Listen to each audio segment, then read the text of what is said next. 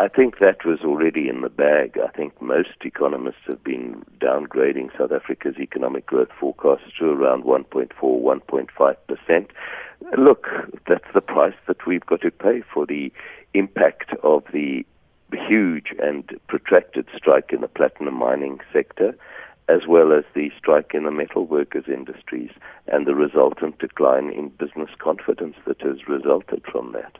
Now, the other concern that has been raised is that the higher fiscal policy at a time when the central bank is raising interest rates to, to curb inflation, and that may limit economic output and delay efforts to slash that uh, 25.5% jobless rate. Your view? There's no doubt that that is the case. But as I said, this is the uh, a case of short-term uh, sacrifice uh, in order to prevent the longer-term uh, downturn being even greater than it might otherwise have been. There is, you're absolutely correct. I don't think that this uh, budget will do anything to help job creation in the shorter term.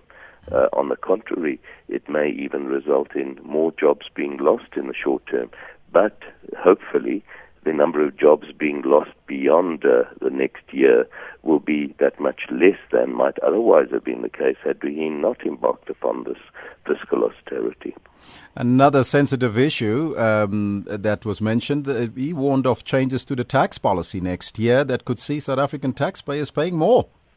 Yes, he did say that, and uh, you know that is one of the options that he had to try and deal with the current situation, to prevent the budget deficit from expanding further, given that economic growth is much lower, and that therefore the growth in tax revenues ha- uh, has fallen well short of what had originally been intended. Uh, and therefore, he is looking at some change in tax policy to try and increase the burden of taxation. At the same time, he's got to be very careful. If he increases it in the wrong way, it could damage economic growth.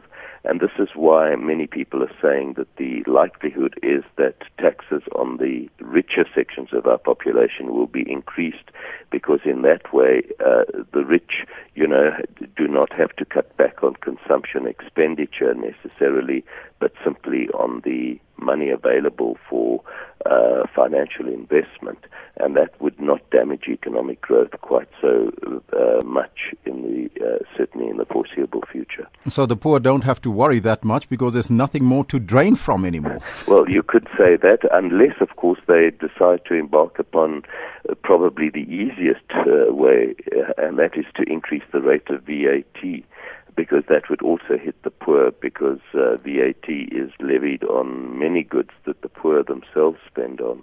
Mm-hmm.